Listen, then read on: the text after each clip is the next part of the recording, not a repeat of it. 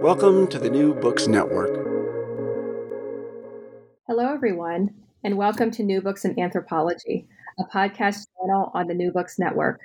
I'm Reagan Gillum, a host on the channel, and today I'm talking to Dr. Rachel F.E. Quinn, who is the author of the book, Being La Dominicana, Race and Identity in the Visual Culture of Santo Domingo, published by the University of Illinois Press.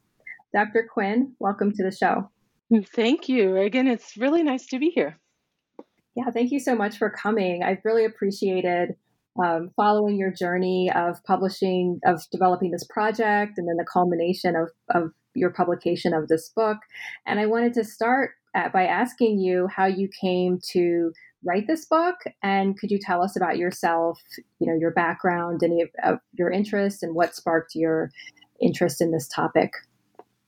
Absolutely. I'm thinking about how we know each other from the context of University of Michigan, but certainly that was where I was doing my PhD in American Studies. And certainly this project began much before that because of my own background as someone with one white parent and one African parent. I was really curious about constructions of mixed race identity in the U.S. And then as a graduate student, I wanted to explore further like other parts of the world and how I might learn from ideas about mixed race beyond the U.S. to think about what's happening in the United States and how we talk about and think about race. And so I grew up in Durham, North Carolina, in a pretty black-white community that was becoming more Latinx.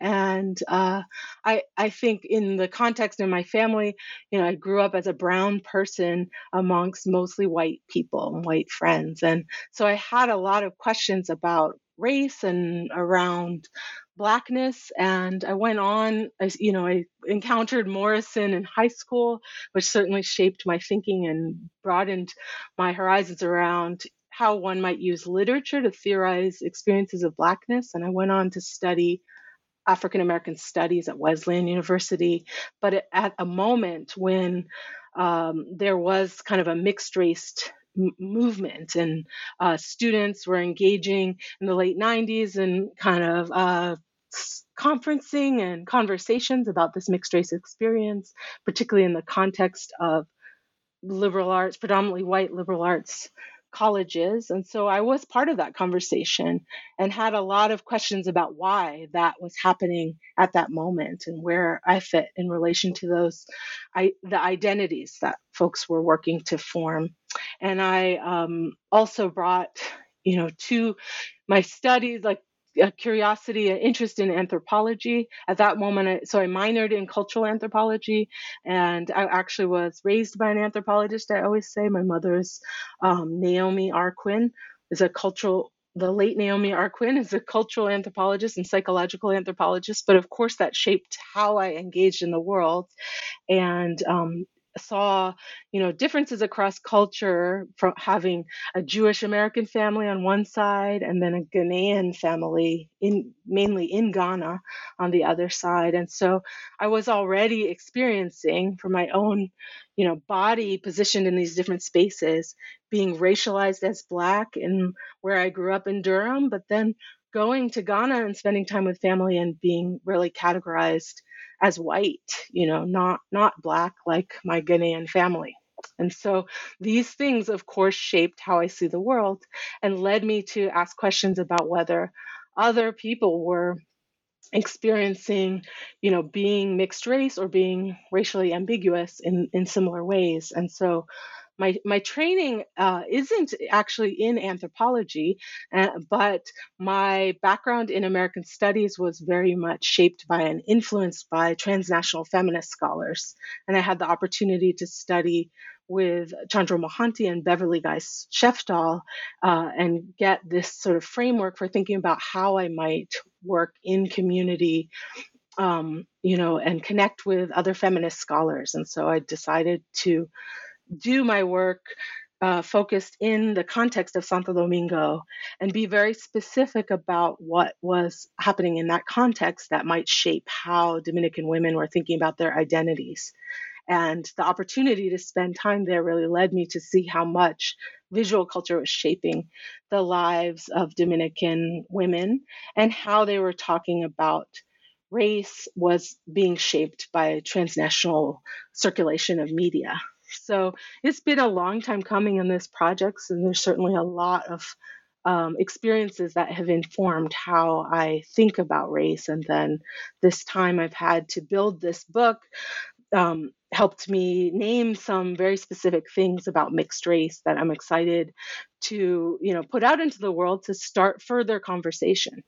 Yeah, great. And so I wanted to, ask a question about where you sort of left off in that answer, which was about how visual culture and the shaping of women's identity. And so one of the main questions I thought the book was asking was how racial malleability and visual culture shape women's identity formation in the Dominican Republic and in Santo Domingo in particular. And I'm going to quote you. You write on page 12 that Dominican women, quote, navigate the world shaped by the possibility of bodily transformation, unquote. And so I just wondered if you could tell us more about the argument that you were putting forward in the book. Mm-hmm. My early experiences in the Dominican Republic were, staying with a host family, encountering new people, seeing how I got kind of fit into the racial schema, being labeled and named, maybe India or in terms of a color hierarchy. And so I was interested in how vocal people were about racial difference as well. And I began to pay attention to the ways that people might be engaging in practices of transformation, whether it's changing how their hair looked, straightening their hair at the time in 2006 through kind of 2012 was really, that was the common practice to straighten one's hair. That's not the case anymore. There's much more natural hair, but the practice of straightening was moving one's body towards a more European aesthetic. And there was a sense that if you wanted to work in a bank, and that was always the reference, if you wanted to have this sort of middle-class job, that there were things that you would do to transform how you looked, that you couldn't do that with natural hair, and that your community would remark on those things. And so I saw those types of bodily transformations, even remarks of coming in from going to the beach, and people would say, oh, your skin is darker now, right? Because as mixed race people, we often brown in the sun. But just a sense that there were ways that one might perform and shift identity. I don't think they're particularly unlike like femme gender performance and the ways that people engage in femininity and transformation, and that it draws attention to one's body or conforms to certain ideals or helps one navigate certain contexts. So I am thinking about race and its malleability in the book, but I also end up pointing to gender identity in that as well, and that these things intersect. So I make several different kinds of arguments in the book to illustrate this. And I think talking about Rita Indiana in one of my chapters, it's really interesting to think about her as text and the work she's able to do beyond her incredible writing, but more like the visual representations that she does and how we know her as a queer Dominican artist, but there are different aspects of her identity that highlighting them, positions her as interpreted as more authentic or interpreted as more queer or more Afro-Dominican, and that there's some fluidity in that that's really interesting to me to explore. And that some of those things you can see, whether watching a music video or in a magazine spread, of how she's taking on and embodying particular gender identities or racial identities. So I give that range of examples. I also give Michelle Rodriguez, I think, is an interesting example when you insert her into a film about Minerva Mirabal. And I argue that we already bring a narrative about her queerness into the context. And when we're seeing the actress perform this particular character, that it changes how we read this, the character being an important historical figure in the Dominican Republic, and Minerva Mirabal being, someone known for her fight against the dictatorship of Trujillo's dictatorship, but she ultimately was murdered by the regime before he was executed. So. Mm-hmm. So a common assumption that people have, usually in the United States, about people from the Dominican Republic is that they don't identify as Black. But it seemed like you bring more complexity and nuance to this conversation by focusing on a range of racial identifications, as you just talked about, that Dominican women might develop. And as you talked about, there's this transformation and kind of malleability going on that you bring to the fore. And so what interventions were you trying to make in the book, and how did women identify with Blackness and mixedness that you spoke with? Absolutely. I think the challenge in saying, okay, I do work in Dominican studies, is that there is absolutely no monolithic Dominican identity. So, but there's a limited number of scholars writing about the contemporary moment in the Dominican Republic to be able to convey what's happening on the ground that is, changing, and offer interpretations of the cultural moment and the cultural media. And so I think my book makes an intervention in a longstanding conversation around how Dominicans see themselves. And often that starts with this idea that they're somehow ignorant to racial constructions of identity, when in fact, as many scholars have explored, there's a long history of why Dominicans might construct their identity, particularly Dominican elite, in opposition to a Haitian identity that is deemed Black, but also particularly like African, at its roots. And so I've also had the opportunity to work with Ruben Duran and creating a documentary film, Cimarron Spirit, where we look at some of the African cultural traditions that exist in the Dominican Republic that are very present. But I think the sense is that it's controversial to tell a different story about Dominican identity because the long-standing narrative is that Dominicans are not that, right? They're Dominican. But as you say, in this, looking at the visual, I'm able to point to a lot of nuance in social constructions of racial identity in the Dominican Republic, and also hear directly from Dominican women of all different kinds of backgrounds about how they talk about and think about their racial identity.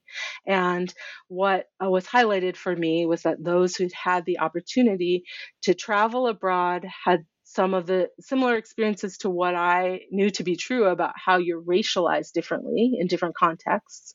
And then also in my interviews, I was able to highlight the ways that you could be right there in Santo Domingo and have a very transnational experience because of the popular culture that you're consuming and the popular goods that you have access to, and that might also influence how you think about your identity on the ground. And so, and Dominican young women were reading texts, they're reading Black feminism from throughout the diaspora, and transnational feminist theory had been circulating for decades through the communities that I was talking with. And then they were forming racial identities and political identities in relation to that as well. So that there were plenty of people that I talked to who did claim a Black feminist identity or Afro-Dominican identity. And then what I found particularly interesting was when I encountered people who I would not have read as Afro-Dominicana. But what mattered was how they read themselves and what they had to say about their own identity, sometimes claiming Afro-Caribeña, which, as a way of thinking about their roots. And so I was coming into a racial context and trying to learn the nuances of that space. They were also trying to, learn or interpret kind of through a dialogue what it was I was seeking to understand. And I paid a lot of attention to where are the gaps? Like we might be seeing the same figure and referring to them in different ways in terms of race and color, and that hierarchies of color and being able to talk about those nuances really matters in a place that's 80 or 90% mixed race of African descent. And there's still, nevertheless, a lot of privileges attributed to those who are deemed white in that context. And there's very different experiences. So As I noted in my work, fair-skinned Dominican women were having quite a different experience in Dominican society in Santo Domingo than dark-skinned Dominican women. And they're not necessarily being asked questions about that. So I had this opportunity to engage through interviews and through ethnographic work. And many said that just the experience of having the conversation was really powerful for them as well. So, thinking about the work that we do as ethnographers, it goes beyond sort of gathering data, but having these interpersonal engagements is really powerful, and particularly talking about race and mixed race when there's a lot of ways that we're limited in the language that we have to talk about these experiences. Mm-hmm. Yeah, and the book was very much grounded in these lived experiences of Dominican women. And I noticed in the book that Dominican women have to navigate these stereotypes about them, as well as they have to navigate male dominance and patriarchy as a feature of life. And that also came out in your interviews and your own experiences that you include in the book, as you have these various moments where men are reprimanding you about your appearance, sometimes about your hair. And so I wondered, what is this gender terrain that Dominican women have to navigate? And how did your own experiences play into your ability to discern these dynamics? Thank you. I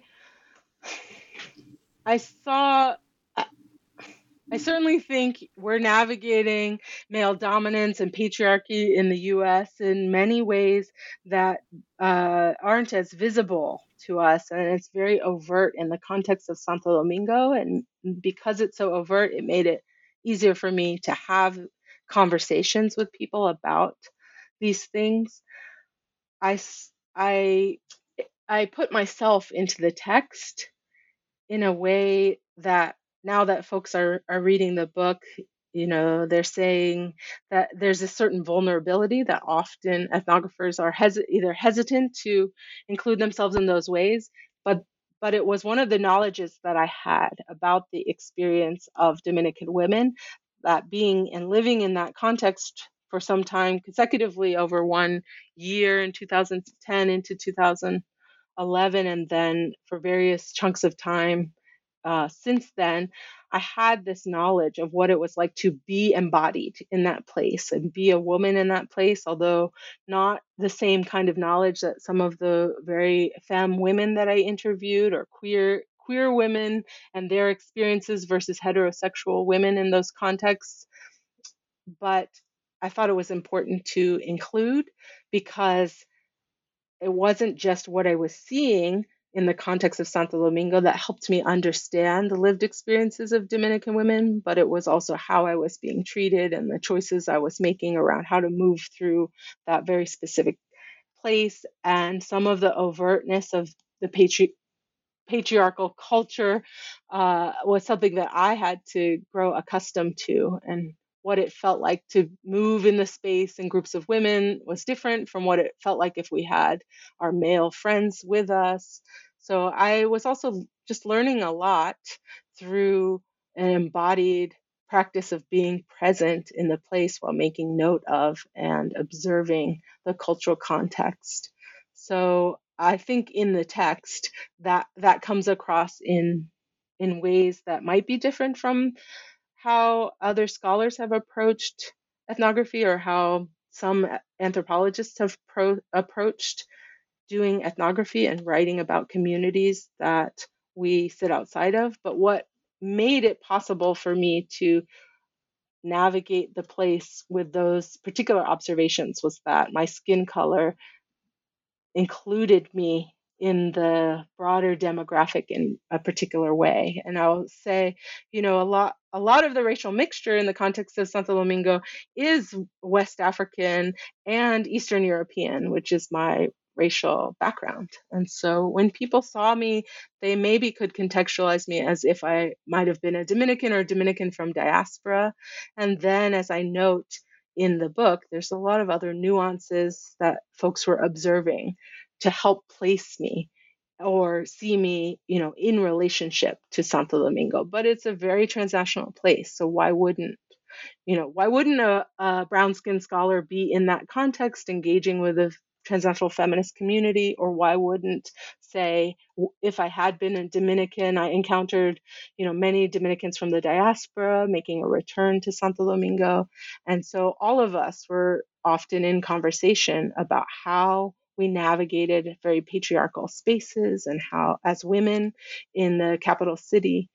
And so it was sort of like a very present conversation and engagement with being in that space. I also wanted to add, you know, shaping my work is Black women's writing and literature. And I often think of author Danzy Senna and her book, Symptomatic, which sort of, to me, is like a response to Nella Larson's passing. And I use Nella Larson's passing in my text to help me theorize some of the ways of looking and seeing. But in Danzy Senna's book, Symptomatic, you know, she says, her character says, "My body, the lesson," right? And so that kind of idea of the ways that our bodies of color become this site of learning has stuck with me. It's a site for wrestling with and understanding how race works and plays out. And so I think it's there in my theoretical analysis of the different ways that Dominican women are talking about their identities and experiences. Yeah, and I wanted to pick up on one thing you said about, well, you just talked about wrestling with the patriarchal dynamic that was ongoing in Santo Domingo. And you also talked a little bit ago about the transnational experience in the Dominican Republic itself. And I wanted to talk about it in the context of the chapter where you discussed this play performed there called La Casa de Bernarda Alba, or the House of Bernarda Alba. And this play is from another country and it's from another time. It's from Spain and it was published in the 1930s. And you write about how this Dominican women's theater group Dominicanizes the play and how it resonates in this contemporary time. And I was really just interested in these transnational dynamics of gender that you bring out so beautifully in this chapter. And so how does this troupe put on the play and why does it speak so powerfully to the then current gender dynamics that you saw? So this is chapter 5 of the book, and a chapter that I worked on since I saw the play in 2013. So after that period in which I was living in the Dominican Republic. But I got to know the director, Isabel Spencer, and I was paying close attention to the cultural productions happening in Santo Domingo and following her work on social media. And then I had the opportunity to return to Santo Domingo and see this powerful production. And there are many reasons why, as a cultural production, it interests me. It is a famous play by Federico García Lorca, and one that the women in Santo Domingo would have seen many times growing up in that context, in part because of the relationship that Santo Domingo has had to Spain and Spanish culture, and how Dominicans have seen themselves. At one point, the Dominican Republic re-annexed themselves to Spain, right? In this national history and the identity of Dominicanidad. So there's this pride in Spanish culture and the familiarity of that the actresses take on in this performance. There's also the fact that Federico García Lorca was a surrealist writer, and he was a queer writer. And that was another interesting layer and not lost on the performers and directors as they put together the production. But what I was interested in, as I started to see images online of this production and also having seen the live performance, were the ways that hierarchies of color might shape how we read the story and the performances on the stage. And so I do this reading of the text where I question what happens if you put brown bodies into this play that is known to be kind of quintessentially capture Spanish culture. And what I learned in interviewing Isabel Spencer was that one of her questions was the social positioning of women in Spanish society and how they were being really always being oriented towards competing with one another. In this case, I argue that the color hierarchy and casting Bernarda, the matriarch in this story, as a darker skinned Dominican woman, tells the viewer something different about the power that Bernarda Alba is fighting for. You know, she's using violence and aggression to have power over her daughters in this household, with the interest of marrying them off appropriately so that the family can maintain its wealth.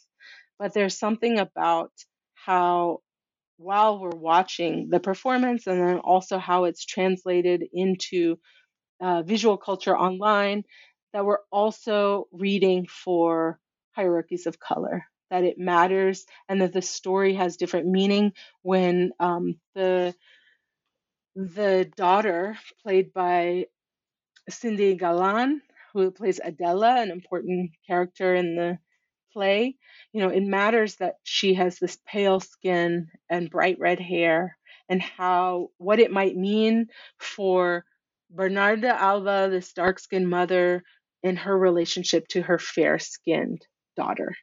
And so the text brought about a whole other layer of questions, including what Caribbean women's bodies might also already mean to a viewer. So it would depend on whether a Dominican viewer looking at this text or someone outside with narratives about Dominican women's bodies, because there's some scenes in which the actresses play into this performance of not quite the erotic on stage, but sort of a beckoning and inviting in.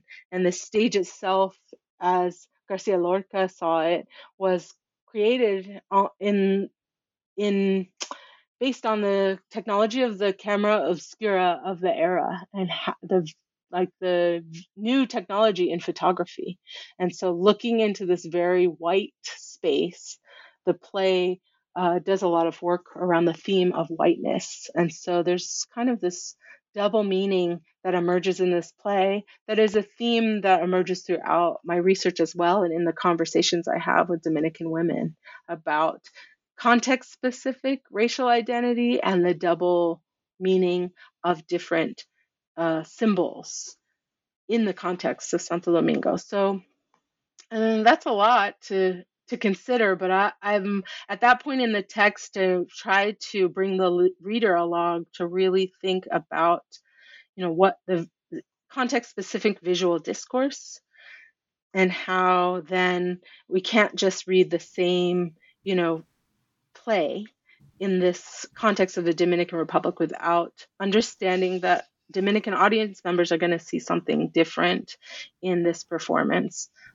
And it also allowed me an opportunity to really explore surrealism through this play because of its author, and then think about how contemporary rendition of this play might speak to a moment in Santo Domingo under neoliberalism, where surrealism, in my mind, is very present as not necessarily artistic movement so much as the artistic constructions, the cultural productions that are taking place resonate with these themes of death and this sort of internal consciousness and themes perhaps of resistance that come across in Lorca's amazing work.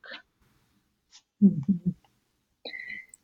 So I wanted to ask you, I guess, more about the visuals of the book and specifically about the cover of the book, because I found the cover to be really just beautiful and very striking. And the cover art is by Lucia Mendez Rivas, and it features a woman on the cover, two women on the cover. One woman sits in the center. She's wearing a red dress and she kind of looks head on at the viewer, and her hair is kind of stretched out horizontally on her head. And so I wondered, and that's just a brief description, but I wondered if you chose the cover art, how did you choose it and how does it speak to the themes or content of the book? How do you see it, resonating with your larger book? I'm excited to talk about the cover. That was a good description that you offered. So I was really deliberate about trying to get the work of a Dominican artist who I know, consider a friend in Santo Domingo. And so I had been following Lucia's work over the years and had a chance to talk with her during one of my visits in Santo Domingo, and also visit her home and see some of her other work and her process for creating work. And she does a lot of figures of women. And she's also in her career wrestled with doing figures of Afro-Dominican women, and shared with me around how they're received differently in the Dominican Republic versus in Puerto Rico, where she's had more opportunity to showcase her work at a gallery there. And so I knew that I wanted to include her art, and this was an opportunity to amplify cultural production on the ground at Santo Domingo. And so I asked University of Illinois Press about possible images, and the cover does what I hoped it would do, is that it does have this kind of direct gaze of this Black woman. The hair is kind of incredible in the way that the designer Mia Amano was able to have it kind of pop out in front of the text. And to me, hair is always a theme. I don't really dress it head on in my project. I see other scholars are thinking about that in the context of the Dominican Republic. But it speaks to not only kind of these possibilities of transformation, but when I look at the cover, I think of like the emotionalness of Black hair, or like how it embodies emotion. And I know from the artist the ways that often she's creating these figures around different sacred moments in Santo Domingo, where she's channeling some of the energies from the different saints and religious figures as she is painting and constructing these images. So I don't know the full story behind this particular image called La Espera, or I would translate that as the wait, as in waiting for something. But I thought that it was really important. There's a candle on the image as well. I thought it was important to have this kind of representation from the context, and also that people get to enjoy the book as an object. As I think about cultural production, that the book itself serves as its own work of art visually. So I hope that answers some of your question. Definitely. And I guess, so the book, as you say, you talked about, you interviewed Dominican women, and you also did these readings of different cultural texts and expressive culture. And it's an ethnography. And like I said, you use various methods. And one of your methods that I wanted to bring up was photo elicitation. And I was particularly interested in your use of photos during these interviews to help you with people's responses, because I thought about using photos of people maybe with different racial phenotypes. And that struck me as a way to think about race and identity in a society that privileges racial malleability, or like racial indeterminacy, or, variability in a way, because the photo, it seems to me, might help to add a certain, fixity in a certain, because it's a visual image, and to elicit people's, responses and ideas. And so I wondered who the women were who you talked to and interviewed, and how you used these photos to help with these conversations you were having. Mm-hmm. I felt like I was drawing on and experimenting with tools from anthropology, and I found that in the context of Santo Domingo, it was very often that people were talking about color relationally, and they would say, oh, that person is a little darker than you, a little lighter than me. And so I wanted to really be as specific as I could in the context, in talking about race, if I wanted to draw more information. And I knew pretty quickly that we were not necessarily seeing the same thing. So I used an image of Marta Heredia, who won the Latin American Idol, thanks to all kinds of support. I think it was 2009, from all kinds of support texting in from Dominicans on the island and in diaspora. She was a Dominican. Well, some identified her as Dominican York, but I think that was more her aesthetic. But she was, diasporic and had the opportunities to move from the island into the diaspora and back. And then I also used an image of Zoe Saldana, and her image was actually quite present in Santo Domingo at that time. She was on advertising for perfume, and at bus stops, she would sort of turn up. I would see her in these different places. And then, of course, she had been recently in Avatar. And so people were familiar with her. And then I used Rita Indiana, who really was, on the rise in 2010, playing concerts. Her music was throughout Santo Domingo. And then finally, I used Michelle Ricardo, my host sister, who I was staying with, suggested that I include Michelle Rodriguez. I interview an artist named Michelle Ricardo, but I used as an image of the Dominican-American actress Michelle Rodriguez, because she actually happened to, in 2010, be in a cast in this film. And so her image was around, but I found that she wasn't as popular a figure and maybe more well-known in the diaspora than on the island. But amongst those four then cultural producers, we could say, two were lighter skinned than other in the, which would be Michelle Rodriguez and Rita Indiana, were the lighter skinned Dominicans. And then with Marta Heredia and Zoe Saldana, I would say that they were pretty close in color. However, when you start to talk about how they're understood in terms of class, they get racialized a little bit differently. And the terms used to talk about their color, like Zoe Saldana, is known to be referred to as trigueña, right? Which, it's a lighter color, and I think it's attributed, she gets lightened because of her class. And then with Rita Indiana, what I found was really interesting in using that image, people would describe the stereotypical Dominican woman who wouldn't necessarily look like Rita Indiana, but then they would say, oh no, but she's very authentic.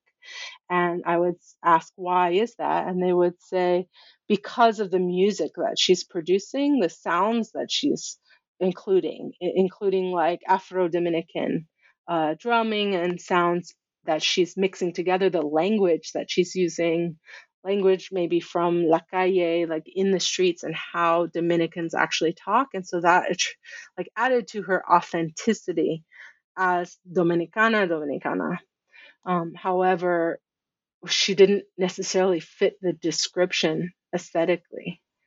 And then with Michelle Rodriguez, she was able to take on this role of Minerva Mirabal, partly because she aesthetically, she does look like these historic photos of Minerva.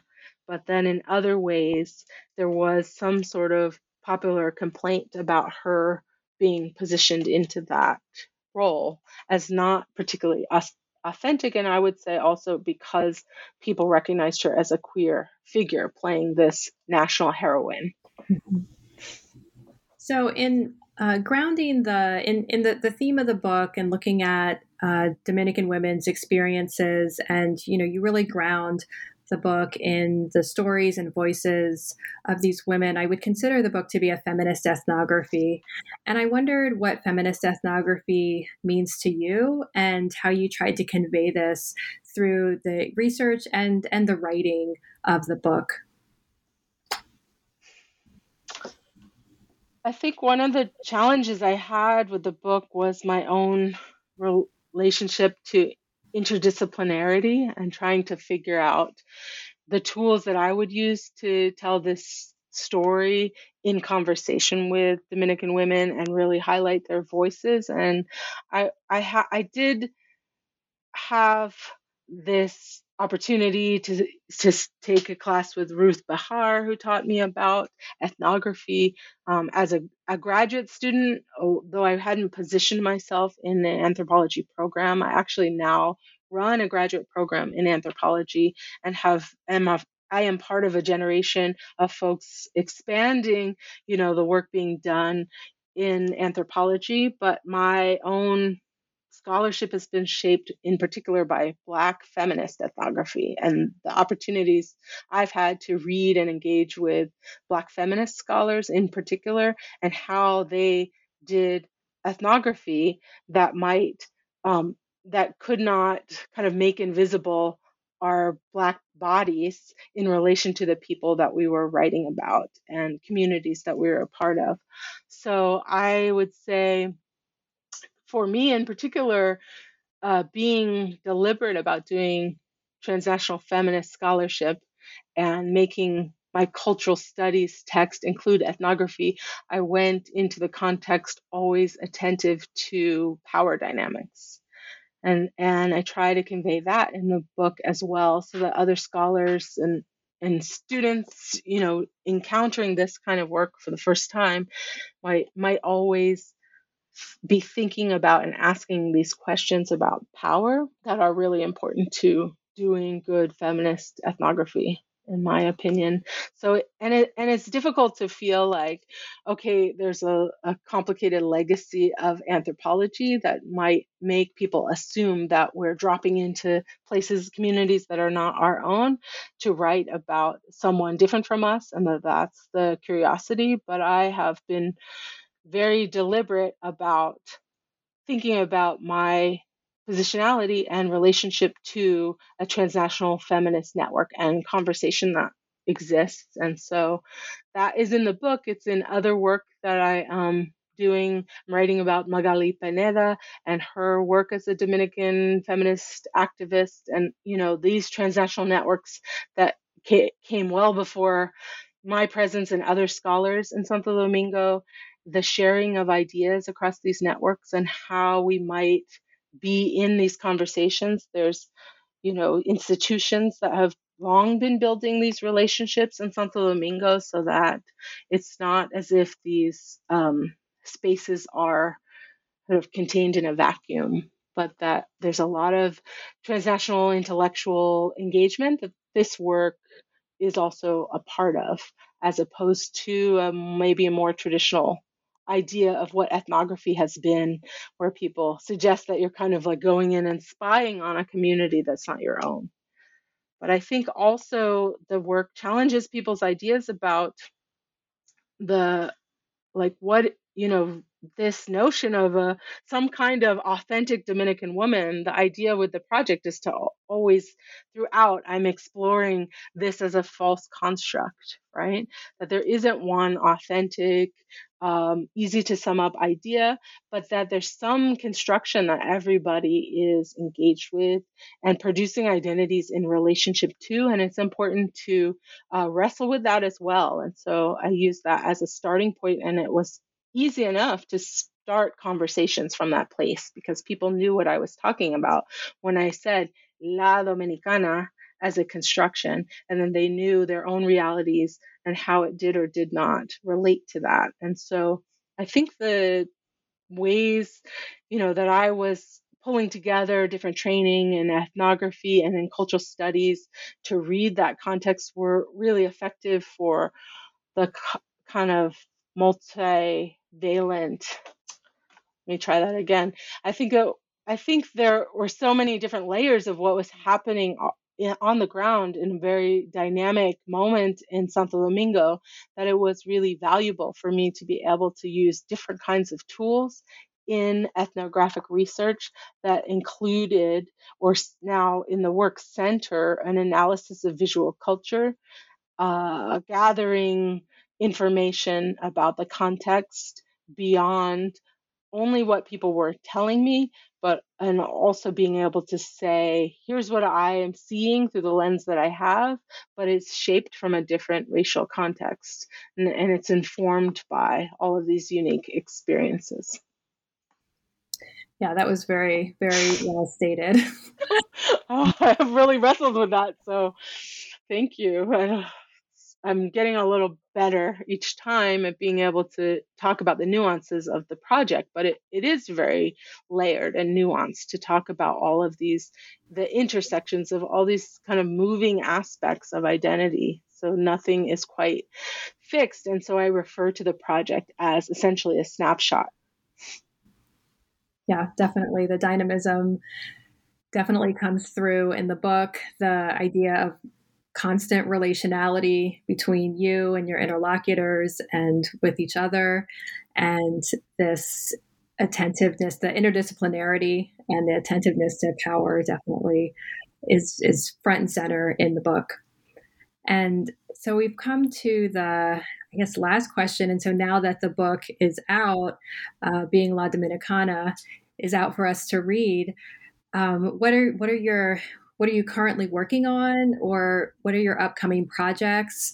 What do you have on the horizon that is catching your attention now? Yeah, many things. And I've been engaged in doing digital humanities work that was very influenced by Maria Cotera. I have a couple different projects. One, I'm sort of wrapping up my role with the transnational feminist collective South Asian Youth in Houston Unite, where we were doing a lot of community education and community building, but publishing resources online, helping young people, South Asian young people in Houston, of which there are many, kind of publish their own writing and think about resources that they've needed as they articulate their own complex identities here in Texas. And then I also have been working on a project bringing together scholars in Houston around Black migration, and particularly Black LGBTQ plus migration, in conversation with the local branch of the larger Black LGBT migrant project. And so those are two spaces where I've been doing a lot of thinking about collective work and digital archiving and publishing. But then I also worked with my colleague, Leandra Zarno, who does public history and digital humanities as well. And we joint taught a class on gender and biography recently so that we could each have the opportunity to learn from one another. Her work on writing biography, I wanted to learn how she was teaching the practice, and she was learning from me about my engagement in visual culture. And so my intention is, and what I have started working on, is a next book on Philippa Schuyler, who has a large archive at the Schomburg, and much of that, or a portion of that archive, are visual images, a lot of photography. She is a mixed race, transnational subject. She was a child prodigy, and her mother was a white Texan, interestingly, but she very early was playing concert piano around the world. She died rather young. And when I was actually making decisions about my dissertation project, I encountered some of her archival material about Philippa at University of Michigan, and was thinking about starting that project then. But I put it on the back burner, and I still have an interest in writing about her, particularly because I find her a complicated subject in her conservatism and her movements around the globe, aligning with a lot of imperialism of the mid 20th century. Her father was George Schuyler, the conservative Black journalist, and I've been thinking about the ways that one might tell Black women's stories, what gets included and what is left out. I was really inspired by Shanna Green Benjamin's Half in Shadow, The Life and Legacy of Nellie McKay, that I read recently as a beautiful example of biography and what we're able to, how we wrestle with the gaps in the narrative and what we're able to tell about Black women's lives. And so I want to kind of take this on as a challenge. And I think the visual archive necessarily related to Philippa's mixed raceness, will also be a really great opportunity for me to explore how she presented herself and how others interpreted her as she moved around the globe. And it allows me to also, have my work in conversation with an incredible array of scholars that are Black women, feminist scholars who are writing Black feminist biography at this moment. So that's what I'm thinking about. I had recently also got to be at a National Women's Studies Association Zoom-in conversation with Jasmine Mitchell and Michelle Sturgis talking mixed race transnationally. And, what I was surprised by was that the conversation hasn't moved forward as much as I thought it would since I headed to graduate school, and that there's a lot more for us to build on and bring people into talking about mixed race and what that might mean, how it plays out. Particularly in the U.S., there's not a broad body since the 1990s when a lot was published. There's certainly room for me to continue on thinking about that subject in this context and drawing in what I've learned by doing a project that is transnational. Well, that sounds really wonderful and really generative. That project about the visual culture and Philippa Schuyler sounds really exciting. So I wish you the best on that next journey. Thank you. Yes. Books are a journey. They, yes, definitely are. So I've been speaking with Rachel F.E. Quinn, the author of Being La Dominicana, Race and Identity in the Visual Culture of Santo Domingo, published by the University of Illinois Press. Thank you so much for writing this book and for sharing it with us on the podcast. It's really been my pleasure. Thanks so much, Reagan.